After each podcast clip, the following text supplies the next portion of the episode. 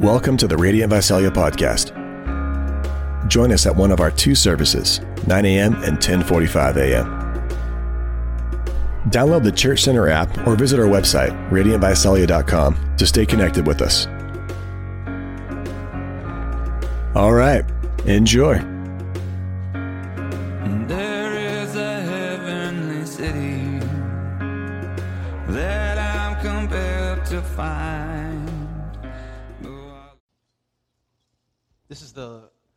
Last sermon in a series of sermons on the heart.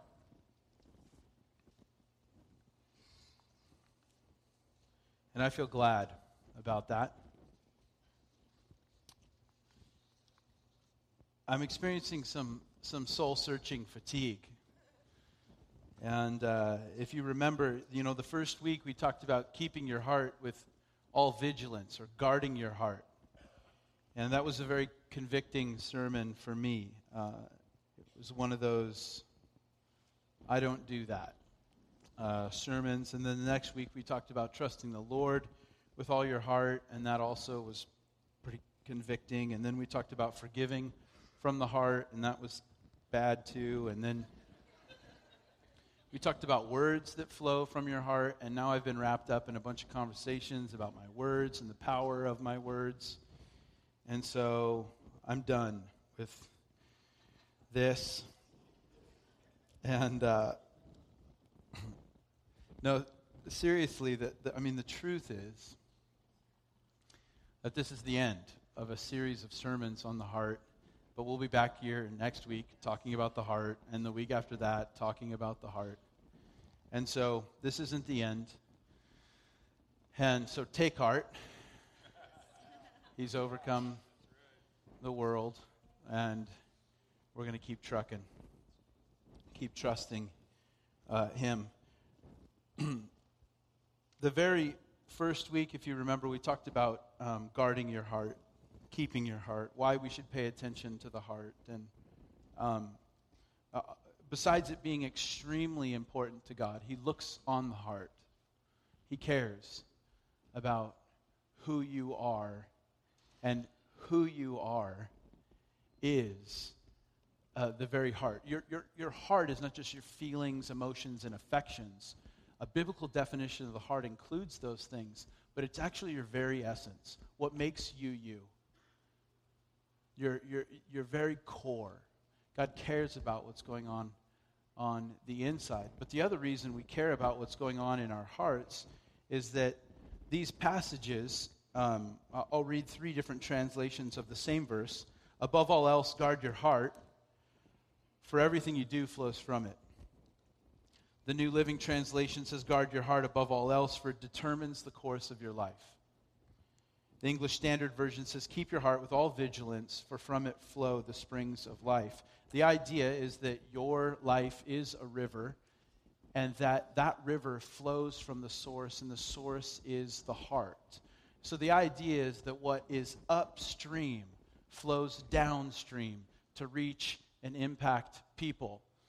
And we know that if there's bitterness, it will flow from your heart to reach and impact others. If there's tremendous peace that you're carrying, it will flow from your heart and have an impact on others. If there's fear, worry, anxiety, these things will flow from your heart. They will reach out and have an impact on people around you for better or for worse. So, um, we're, so we're continuing to talk about the heart because God cares about your heart. God is searching the earth for hearts that are fully committed to Him, and He is searching our hearts through the Holy Spirit. But it's, it's, it's, it's not just that God cares about your heart. The truth is, is that what's going on in your heart is reaching out and having an impact on those around you. So it's both vertical, with God and it's very horizontal with others. That's why we're talking about the heart. We're also talking about the heart because Jesus was always talking about the heart. He always boiled things down to the heart of the matter. Jesus is a heart kind of guy, and we heart Jesus. We like the things that he likes. So that's why every week we get together and talk about your feelings. I know some of you guys are like, why do we have to talk about this week after week? Um, today I want to talk about worry and fear. I think it's something that we're all dealing with, and I believe that it's uh, crippling some of us. Um, that it is, in fact, flowing from our hearts, and it is determining the course of life for many of us. So, I want to talk about worry um, this morning. Last night, again, this is why I'm experiencing some soul searching fatigue or, uh, or some preaching fatigue. Last night, driving home from this fundraiser that Tiffany and I were at, she, she asks me, What are you speaking on tomorrow? I'm talking about worry. How do you feel about it? I'm worried about it. Perfect. There's probably something in this for me. Just like I needed to forgive, just like I needed to watch my mouth, just like I needed to take heart. And so um, I'm speaking to myself this morning, and I'd love it if you would, you would listen in. I want to go to a really famous passage uh, from Jesus on the topic of worry, Matthew 6, uh, verse 25. You can turn there. I'll give you some time. Matthew's in the New Testament, right at the beginning of the New Testament. Your Bible's divided into an Old Testament and a New Testament. The Old Testament is old, and the New Testament is old, so good luck finding Matthew. It's towards the back.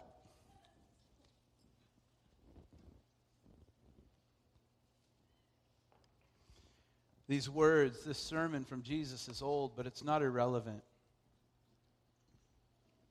It spoke um, very directly to where uh, I'm at.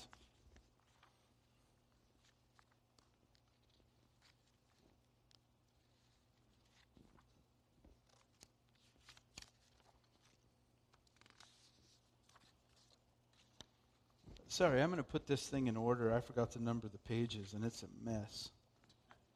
But, so before we get started, I'd like to. Matthew 6, starting in verse 25.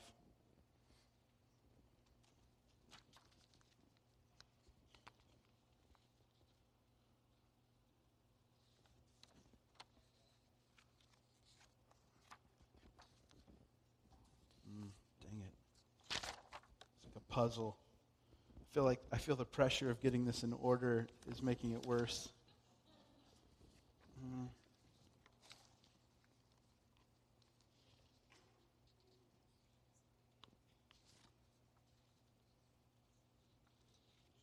Okay, all right. Like what's happening.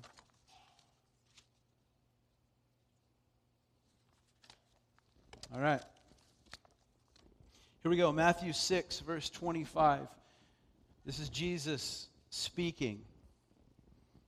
Therefore, I tell you, do not worry about your life, what you will eat or drink, or about your body, what you will wear. Is not life more than food, and the body more than clothes? Look at the birds of the air. They don't sow or reap or store away in barns, and yet your heavenly Father feeds them. Are you not much more valuable than they? can any one of you, by worrying, add a single hour to your life? And why do you worry about clothes? See how the flowers of the field grow. They do not labor or spin. Yet I tell you that not even Solomon in all his splendor was dressed like one of these. If that is how God clothes the grass of the field, which is here today which is here today and tomorrow is thrown into the fire, will he not much more clothe you, you of little faith? So do not worry, saying, What shall we eat, or what shall we drink, or what shall we wear? For the pagans run after all these things. And your heavenly Father knows that you need them. But seek first his kingdom and his righteousness, and all these things will be given to you as well. Therefore, do not worry about tomorrow, for tomorrow will worry about itself. Each day has enough trouble of its own. This is I mean, if I can say this, I think you know what I mean, but this is Jesus at his best. I know he was always at his best, but this is Jesus at his Jesusness. It's good. Jesus um, speaking directly to our worry. Uh, some of your translations uh, read anxiety, um, speaking specifically to what we deal with so, so often. And what I want to say uh, to you this morning is that we deal with worry and anxiety by confessing it as sin. Confessing it as sin. Confessing it because it needs to see daylight. Some of you are holding on to things and questions. There are what ifs floating around in there, and you need to get them out there and subject them to the light. You need to let people speak in to the fears and the worry that you're facing. And so I would invite you to confess it, but don't just confess it. A lot of times we have an easy time talking about what's causing us anxiety, what's causing us to worry, and what's causing us fear. I would invite you to confess it as sin. And I have seen, and I, I'm young and I don't have a lot of experience, but in my short, limited experience, I've seen something of a shift where we no longer call things sin, we call it an issue. I know, I've got issues. It's no longer a sin that needs to be removed, but it's an issue that we need to learn how to cope with. It's no longer a sin that needs to be taken away. It's a personality trait. It's just the way I am. I'm just fearful. God knit me this way. So don't just talk about it. Don't just confess it. Don't just air it. Confess it as sin. The command here this is a command. Do not worry. Do not worry. Can I remind you of the other do nots we were given? The other thou shalt nots, the ones that we take seriously because we don't take this seriously.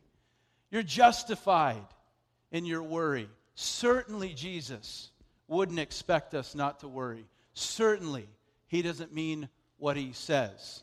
I fear, I am worried that Jesus is dead serious when he says, Do not worry that we're to take this command just like we take the other commands, like do not murder, do not commit adultery, do not lie. This is a command. Do not worry. You can't be a Christ follower and be racked with anxiety or worry. Don't do it. We don't see it as serious. We don't see it as sin but we know scientifically that it is shortening your life. And even the life that you do live, your abbreviated life, is being robbed with joy by worry and anxiety. Jesus is dead serious when he says, Do not worry. I was thinking about this. I, I was I was thinking about, you know, if we were to go to lunch tomorrow morning, or if we were to go to breakfast tomorrow morning, which we wouldn't because tomorrow's a day off, but if we went on Tuesday to get some breakfast, and, and you sat down with me and you, I mean, hey, I'm so glad I got to spend some time with my pastor. Um, I just, I just want to confess some things to you. You know, I just, I just, I murdered someone, you know, yesterday, and uh, I murdered him and felt so guilty. You know, I, I would be trying.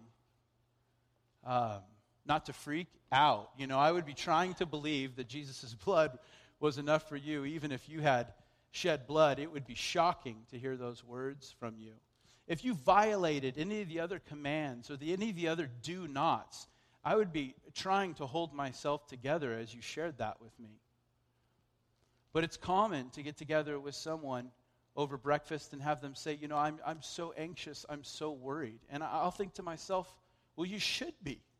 I'm worried for you. It makes perfect sense. I, could see how you're worried.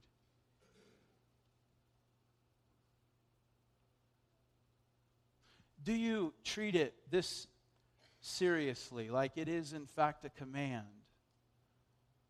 As serious as all the other thou shalt nots that are etched in stone? Do you see it as sin and do you uh, confess it? I am uh, shocked um, by how Jesus deals with people who are dealing with fear.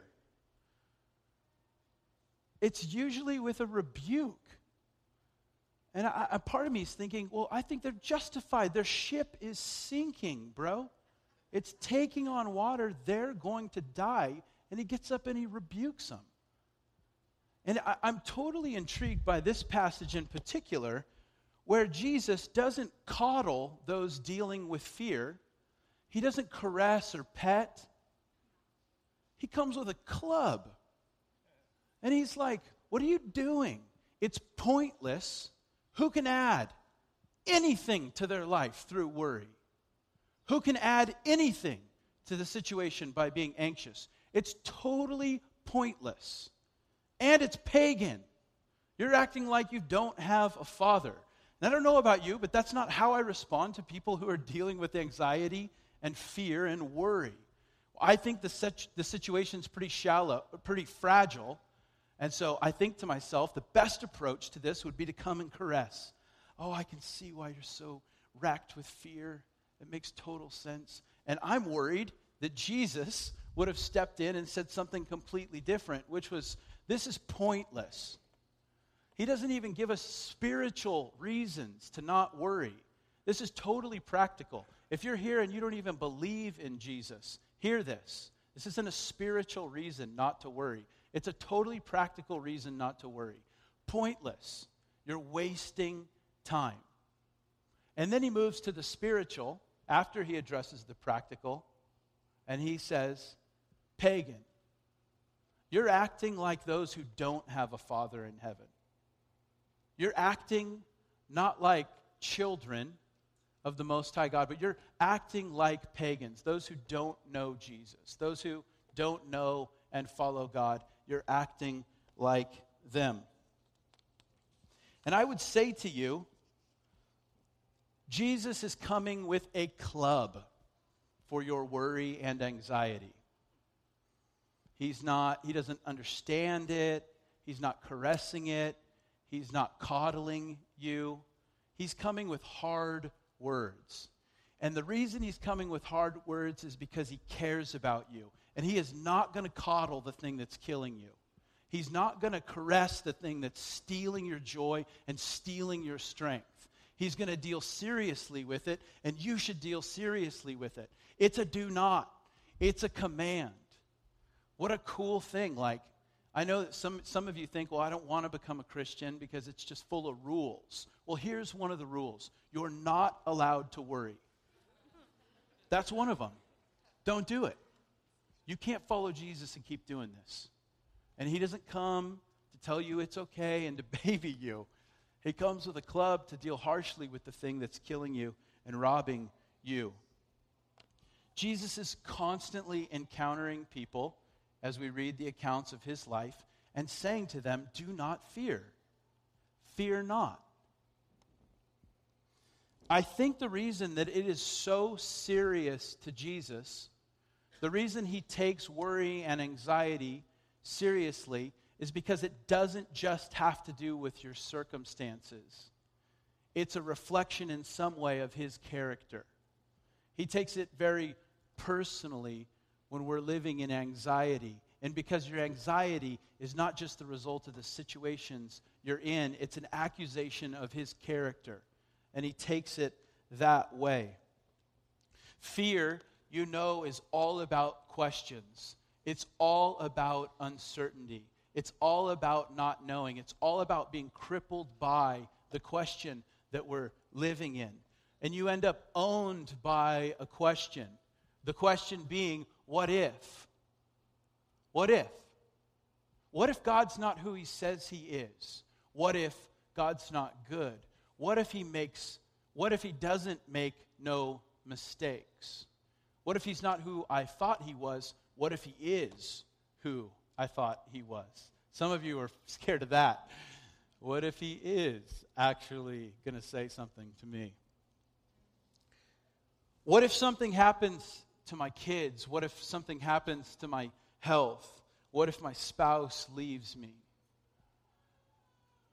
What if the new treatment doesn't work? Fear is all about a question. But what quickly follows the question is an accusation.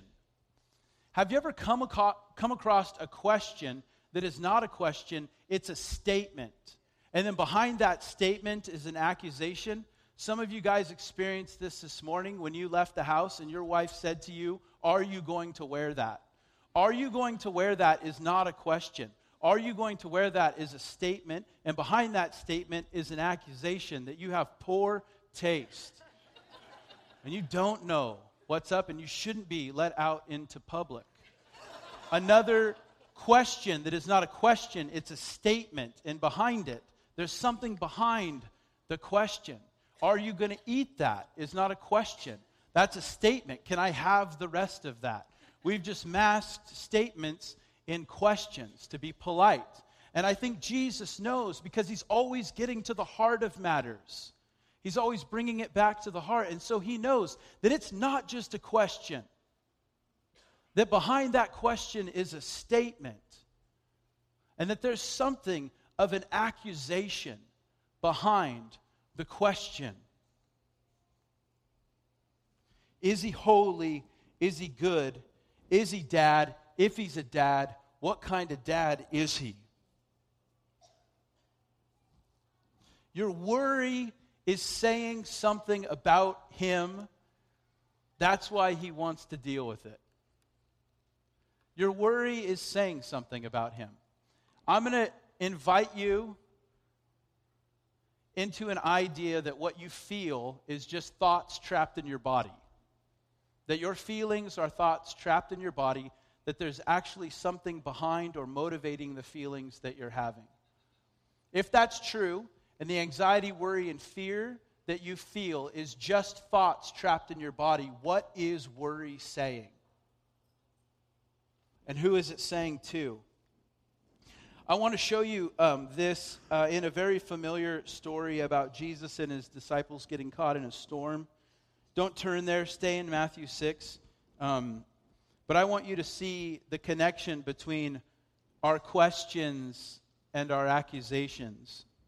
When evening had come, Jesus said to them, Let's cross over to the other side. Now, when they had left the multitude, they took him along in the boat as he was, and other little boats were also with him, and a great windstorm arose, and the waves beat into the boat so that it was already filling. But he was in the stern, asleep on a pillow. And they awoke him and said to him, Teacher, do you not care that we are perishing? Then he rose and rebuked the wind and said to the sea, Peace be still. And the wind ceased, and there was a great calm. And then he turned and he rebuked his disciples, and he said to them, Why are you so fearful? I don't know. Maybe because our ship is sinking. Maybe because we're taking on water. Maybe because we're going to drown while you sleep. Our eyes are wide with panic, and your eyes are shut in sleep. Maybe that's why we're fearful. Full on rebukes them. How is it that you have no faith? How is it, after walking with me, that you have no faith? Again, this is. I would read this story and think to myself, if people asked me that, I'd say, well, I can understand. I mean, it's crazy out there. I'd be worried too. That's not what he says. And it not what he says to people who are bound in fear. Again, it's not because he doesn't care about you, he cares deeply about you. That's why he's going to club the thing that's killing you. You don't need to be babied.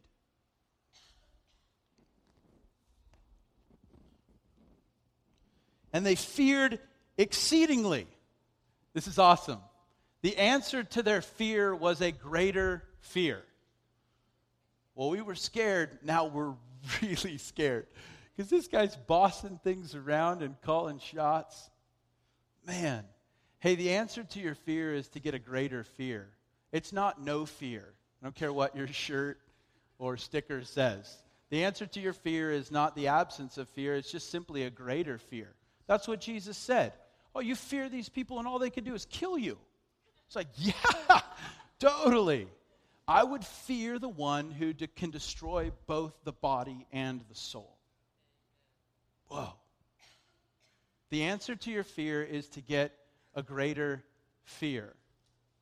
I've experienced this a few times in my life. I don't, for whatever reason, every time I walk out onto a pier with my family, the, the ocean just scares me to death. I, I, I hate it. It's, it's awesome. It's, it's terrible. The ocean is so vast and mysterious. It's just, I don't like it. Yeah, powerful. I just, there's something about the ocean that's just kind of like, hey, respect me. And I'll walk out on the pier and I'll think to myself, like, what if Avery fell off? Does anyone have irrational thoughts when you're in fear? So, what if one of my kids fell off? And I, I'm, I'm like planning my approach. Well, I'm going to dive off the pier this way, make sure not to land on her, and, and then swim her to shore. It's going to be cold, but I'm going to make it because I'm going to be all jacked up on adrenaline. I'm like making this approach, you know? Because the truth is, is that I have a fear of the ocean. I have a fear of heights, but I have a greater fear of losing Avery. And I would face those fears. I would take them on. So the answer to your fears is not just no fear. The answer to your fears is a greater fear. They feared him exceedingly. I want you to notice a few things in this passage. The first thing, Jesus gets in a boat, his followers go with him, right? And then the very next sentence is that a great storm arose on the lake. You would think that there'd be a better second sentence than that. They get in the boat with Jesus, they sail out, they cast the nets, and they just slay the trout, you know? And, and then they bring it in and they just watch a sunset. And they sing some worship songs on that boat. And, and Jesus says some really, Jesus says all kinds of pithy things to them, you know, as they, you know, sings them to sleep that night. It's like we would want a better sentence than that. But you need to understand just because because right now you're in something of a storm, that you're right where Jesus would have you. That you got on the boat with him, you boarded the ship, you set sail, and now you're facing, you're facing something of a storm. For those of you getting baptized next week, you need to know that you're going to get on this boat, set sail with Captain Jesus, and you might face some storms, and those storms are put in place to refine your faith. Know that. I also want you to see how fear corrodes our confidence in God's goodness. Your worry, you might not think it's saying anything, it will corrode your confidence in God's goodness. These guys wake Jesus up, and they do not ask him, Jesus, can you calm the storm? We've seen you exercise authority over all kinds of things. Can you do this too? They don't wake him up and they ask him, like, you know, are you, Jesus, aware of the situation we're in? You are asleep and we're sinking. And so I just want to make sure, just check in with you. Are you aware of what's going on here, Jesus? Hey, Jesus, do you have any experience with storms like this? Because this, we're all freaked the heck out. Do you have any input for us? You know, they don't ask those questions. They get up and they immediately question his character. You don't even care. You don't care. Our eyes are wide with panic, and your, your eyes are shut with sleep. You don't even care. There is a close connection between your questions and an accusation. And if you followed your questions backwards, you'd find an accusation. That's why Jesus takes your worry and anxiety personally. It'll corrode confidence in the goodness of God. It'll unleash a swarm of doubt. The other thing that happens with anxiety and fear is that it deadens our recall, dulls your miracle memory. That's why Jesus gets up with these guys and says, How is it? How is it after doing all of these things? To this point, the disciples have seen him cleanse a leper, heal many people of sickness, cast demons out, and then on top of it, Jesus says, We're going to the other side. That's what I'm saying. That's what I said. I meant what I said. And then he gets up and he says, How is it that you can't remember these things? Fear and anxiety will cause you to do irrational things because it will stop your recall. It will dull your miracle memory. You won't be able to remember the many times that God has bailed you out, the many miracles that He has done, the many times that He has come through. You're going to be living in a future conversation about what if. What if I'm left for dead? That conversation between the disciples and Jesus, I just love because here are these like accusations flying back and forth. The disciples are like, You don't even care. You're asleep. You're indifferent. Some of you dealing with fear and anxiety, this is the accusation behind your fear and anxiety. God doesn't care. If He did, He would do something. And this is the disciples. Jesus doesn't care because if He did, He would do something. He wouldn't be sound asleep, He'd be helping us get out of this mess.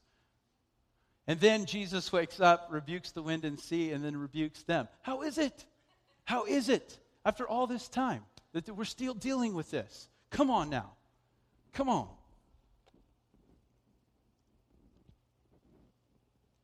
So, how do we do it? That is, live worry free or live the Christian life or take this command seriously that we shouldn't worry.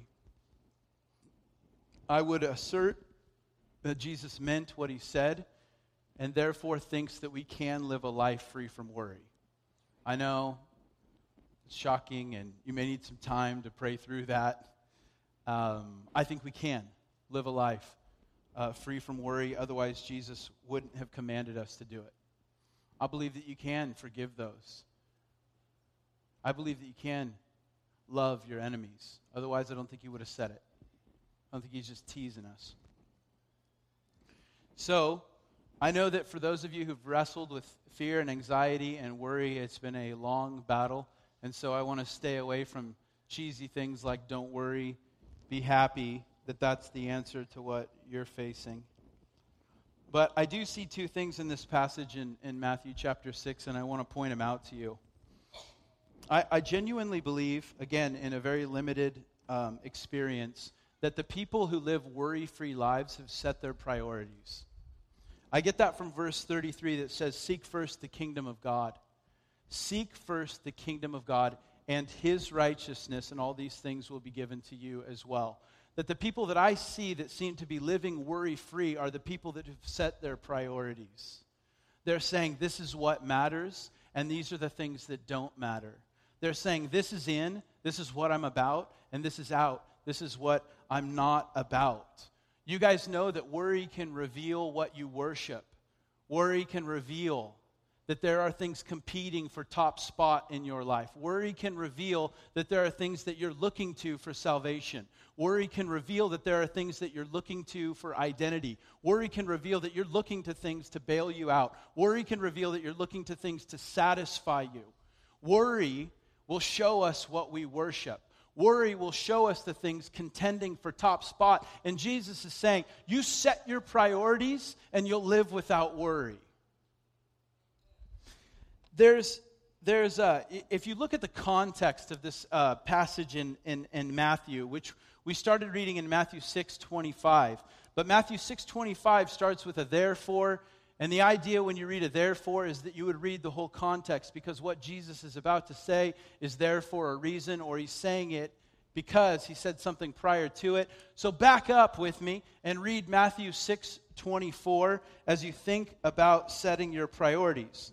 This is why Jesus goes on the rant that we just read. He says, No one can serve two masters. Either you'll hate the one and love the other, or you'll be devoted to the one and despise the other. You cannot serve both God and money. Therefore, don't worry. So, what he does is he sets this up and he says, Look, there's things, there's gods that are competing in your life, there's idols. And you can look to money for identity, and you can look to money for status, and you can look to money for salvation, and you can look to money for security, or you can look to God for your identity. You can look to God for security. You can look to God for salvation, but you can't look to both these things for salvation. And then the, Jesus just assumes that people would choose God. And then he says, Therefore, having chosen God first, having put God first in your life, don't worry. If you put money first in your life, you'll be racked with anxiety. If you put status first, you'll be racked with anxiety. If you put your family first, you'll be racked with anxiety. You put your job first and you will be overwhelmed. You will not overcome, you'll be overwhelmed. The only way to overcome what you're feeling is to put Christ first and to focus on Him. That's how we overcome. You're not going to overcome by staring at the people around you and the problems around you. We overcome by pursuing Him and putting Him first. People who live worry free lives, says Jesus, have their priorities set straight. Worry will reveal that your priorities are not set straight. This morning, worried about my sermon. Why? Because I've put the kingdom first. And I'm trusting God to add these things to me. No, because I'm seeking approval more than I'm seeking his kingdom. And so I stand up here with anxiety because what I want is to be satisfied by something besides the kingdom of heaven. That's where it stems from. You seek first the kingdom of God, his righteousness, his right standing. Stop trying to stand rightly on your own. And you'll live a worry free life. The other thing that I see here is that people who live worry free lives have perspective. That is, that they don't miss the small things. There's a lot going on for this audience who's listening to Jesus. Namely, hundreds of years of oppression. And then Jesus flies in, starts preaching, and he's like, Consider the birds. You know? It's like, we got bigger problems than the birds, man and the lilies. Think about lilies, you know? For those of you racked with anxiety, think about lilies, you know? They'll all go away. Lilies. Nature. Nature. I think Jesus is saying something here, though. I think he's saying that people who live worry free lives have perspective. And the two places that I believe that we're to go for some perspective when we feel overwhelmed, when we feel full of anxiety, are creation and the cross. Creation and the cross, for me, are these forever post it notes. And you know what post it notes are about. You write a post it note so you don't forget about the important thing that you're supposed to do. Or you keep the post it note from someone who, who wrote something meaningful to you that reminds you of how they feel about you or what they think about you. So we're always posting notes. And these notes are meant to be reminders. Don't forget this. Don't forget your vitamins. Don't forget birth control. You've got five kids. I don't know what that's like. Don't forget um, whatever. Don't forget it. It's, it, it's a reminder. And creation is this sort of forever post it note this forever post it note that reminds us to keep perspective. People who are in a place of worry and anxiety are missing the small things because there's some really big things going on in their lives. And Jesus is saying, essentially, look at the small stuff.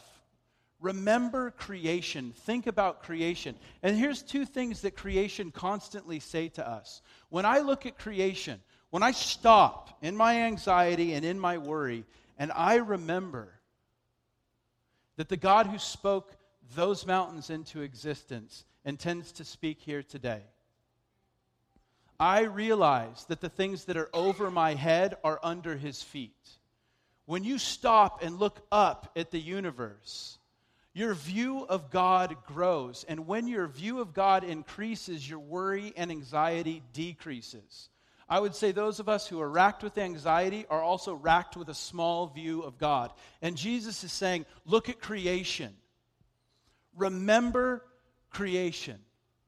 Think about creation. Let your view of God grow so that you can realize and come to the place again where you see that the stuff that's over your head, the stuff that's beyond you, is simply under his feet. That he's capable, that he's able. Remember these things when you look at creation. The other thing we see when we look at creation is design. It's unbelievable the way things have been designed. Sometimes I just cut an orange in half and I just stare at the design of it. So much attention to detail, so much to the design, which again reminds us that if there's such intricate design, then we have a designer, which is something that you need to know when you're in the middle of a storm. Because it feels like chaos, it feels like he's distant, he's certainly not speaking to you. And you think, has he left us? And the thing that we see when we look at creation is that we have a designer, that he is intimately involved in the details, that he's not left us, but he's with us. Listen to this out of Psalm 19. It says this in regards to perspective and what creation provides us with. The heavens declare the glory of God. The skies proclaim the work of his hands. Day after day they pour forth speech. Night after night they reveal knowledge. They have no speech. They use no words. No sound is heard from them. Yet their voice goes out into all the earth, their words to the ends of the world. When we look at creation, we get a glimpse of his character. And sometimes when we're focused on our circumstances, we lose sight of his character. So Jesus is saying, shift your attention to creation and understand my character.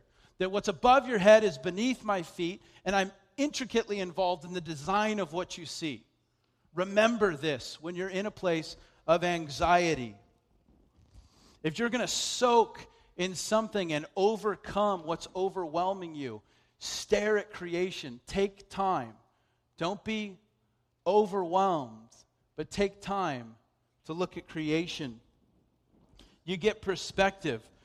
For since the creation of the world, Romans 1:20 says, God's invisible qualities, his eternal power, his divine nature have been clearly seen, being understood from what has been made, so that people are without an excuse. So the next time we see the sunrise, we stop. You know, I know you're on the way to work because you got to get there early because you got to get a lot done and you're overwhelmed with what you've got to do. But as you drive to work, you stop all that sound. You stop all that mess and you stare at a rising sun and you tell yourself, God is faithful, faithful, faithful. He's faithful. Creation is one of God's amazing reminders that He's bigger than you and He's bigger than your circumstances and He's bigger than the situation that you're facing.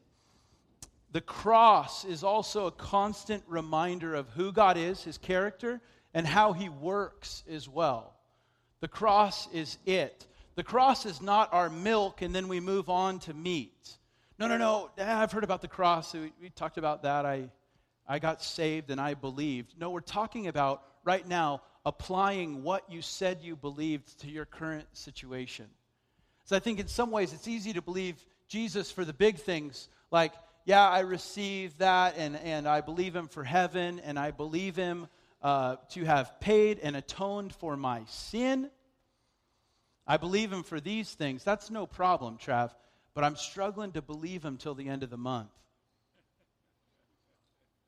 We're talking about applying what you say you believe to the situations that you're in right now. This is not milk and then we move on to meat. Paul said, I've got one message. I've got one message, and that's Christ crucified. There's nothing else. There's not, well, tell us about the deeper stuff. What about the, the greater revelation? There is no greater revelation of God than the cross. There's nothing more than that. I got one message, Christ crucified. I've got one message, the cross. And we know we've read Paul's books. He's got a lot of other things to say, things that are super confusing. I got one message. This is not milk and then you move on to meat. This is it. This is the meat of our faith. It's the cross. And this symbol represents so much for us. Not just, we don't just apply this to our eternal security or a destination, but we apply this to our anxiety and fear. Let me tell you what the cross says. The, the sermon that the cross preaches, the way the cross gives us perspective when we're in a time of suffering and trial. At the cross, a God who seems unfair is actually executing righteousness and justice. Jesus is screaming from the cross, God, why have you forsaken me?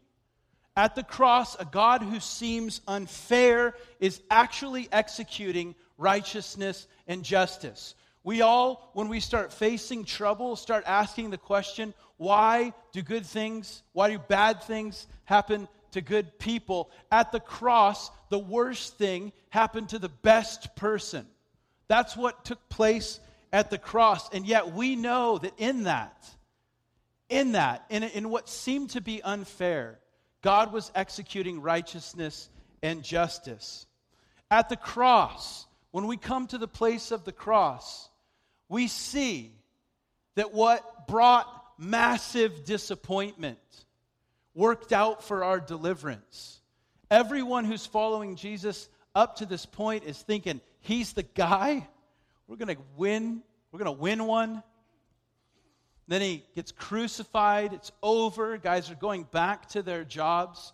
What was massively disappointing works out for our deliverance. And some of you that are wrapped up in worry and fear and anxiety need to know that what, what is causing disappointment right now will work out for your deliverance. You also need to know right now, you need to understand the cross and understand that when God seems unfair, he can be executing righteousness and justice. We know that on the other side of the cross, we're fortunate to live on the other side of the cross. Those that were walking with Jesus thought it's all over.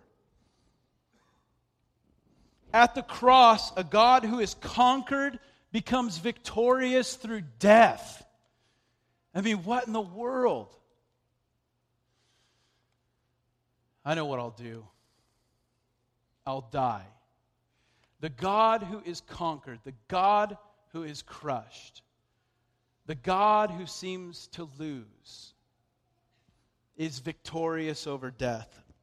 At the cross, you see that a God you see a God who is silent but still present, and the silence is on purpose. That's what you see when you come to the cross. God seems silent, yet he's present, and his silence has a purpose. Those of you racked with anxiety, right, need to know that a God who seems silent is present with you, and his silence is on purpose. We know that. We get that perspective from the cross. At the cross, a God who seems absent is sovereign and involved. A God forsaken day becomes a day that we will celebrate for eternity. Surely God is not a part of this. Surely this was not God's plan. And we will continue to celebrate the cross for ages to come. We're getting together next Sunday to celebrate the work of Jesus, a God forsaken day. At the cross, you see a God who's sovereign over what's incredibly confusing. So here's the idea, worship team. Would you guys come? Because of the perspective we get from creation, because of the perspective that we get from the cross, we do what 1 Peter 5 tells us to do, and we cast our cares on Him. We cast our worries on Him. We cast our anxiety on Him because He cares for us. We don't cast it on Him just because He can deal with it. We cast it on Him because He cares for us. And I know that when we hear this word cast, we think about fishing. And the way we fish today is you cast it out there, and then you slowly reel it back in, and then you cast it out again, and you reel it back in. And that's how anxiety and fears have been for you.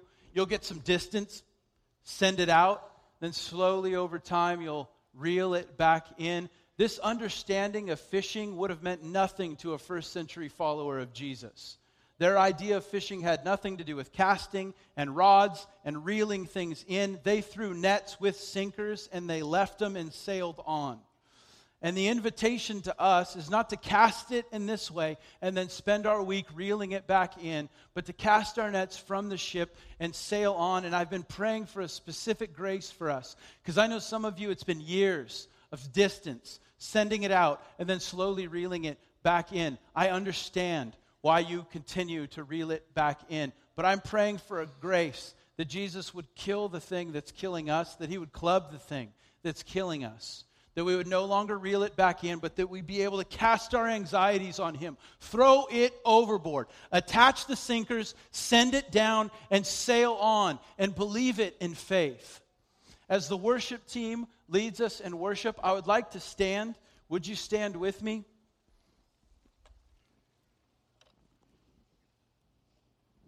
I'm going to pray for us for a gift of faith because I know some of you have sent this stuff out and reeled it back in for years and pray for faith that we could trust Him. It says something about Him. Your questions are not just questions. Jesus, I pray that you give us a gift of fresh faith. You are always rebuking those who are worried and in fear and saying, Where is your faith, O you of little faith? I pray that you would give us right now, having heard from your word, the gift of faith. I pray for power right now to come on this church, that we could not cast it and reel it back in, but we could cast it, send it to the bottom, and sail on. God, give us power. I'm believing you, Lord, that preaching from this day forward in my life will not be filled with anxiety and worry, but that you'll deliver me. That what has led to disappointment will turn out for my deliverance. I'm believing that. I'm stepping forward in that. I pray for those who constantly are dealing with anxiety surrounding people and problems and situations. I pray for faith to come into their hearts that they would know that I'm leaving here today differently. I will never pick this up in the same way. I pray for faith to grow in our hearts. Come and set us free.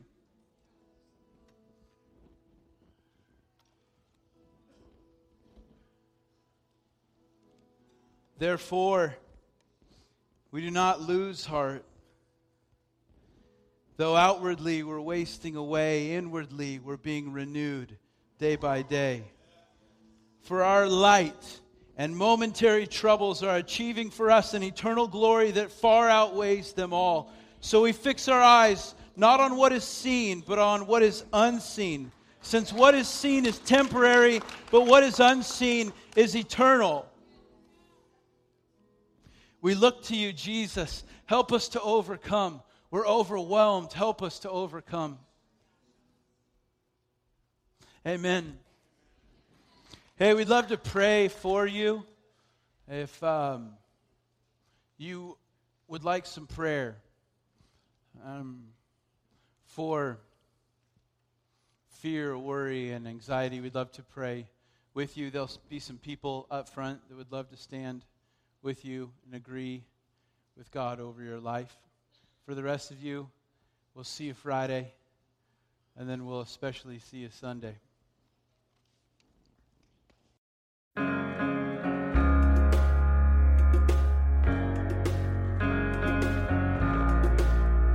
Thanks for listening. We want to be a resource for you as you walk with Jesus. So please connect with us at radiantvisalia.com. Until next time. There is a heavenly city that I'm compelled to find. Though I love the flowers and trees and the smell of the grinding sea and all the beautiful things here in life. And I,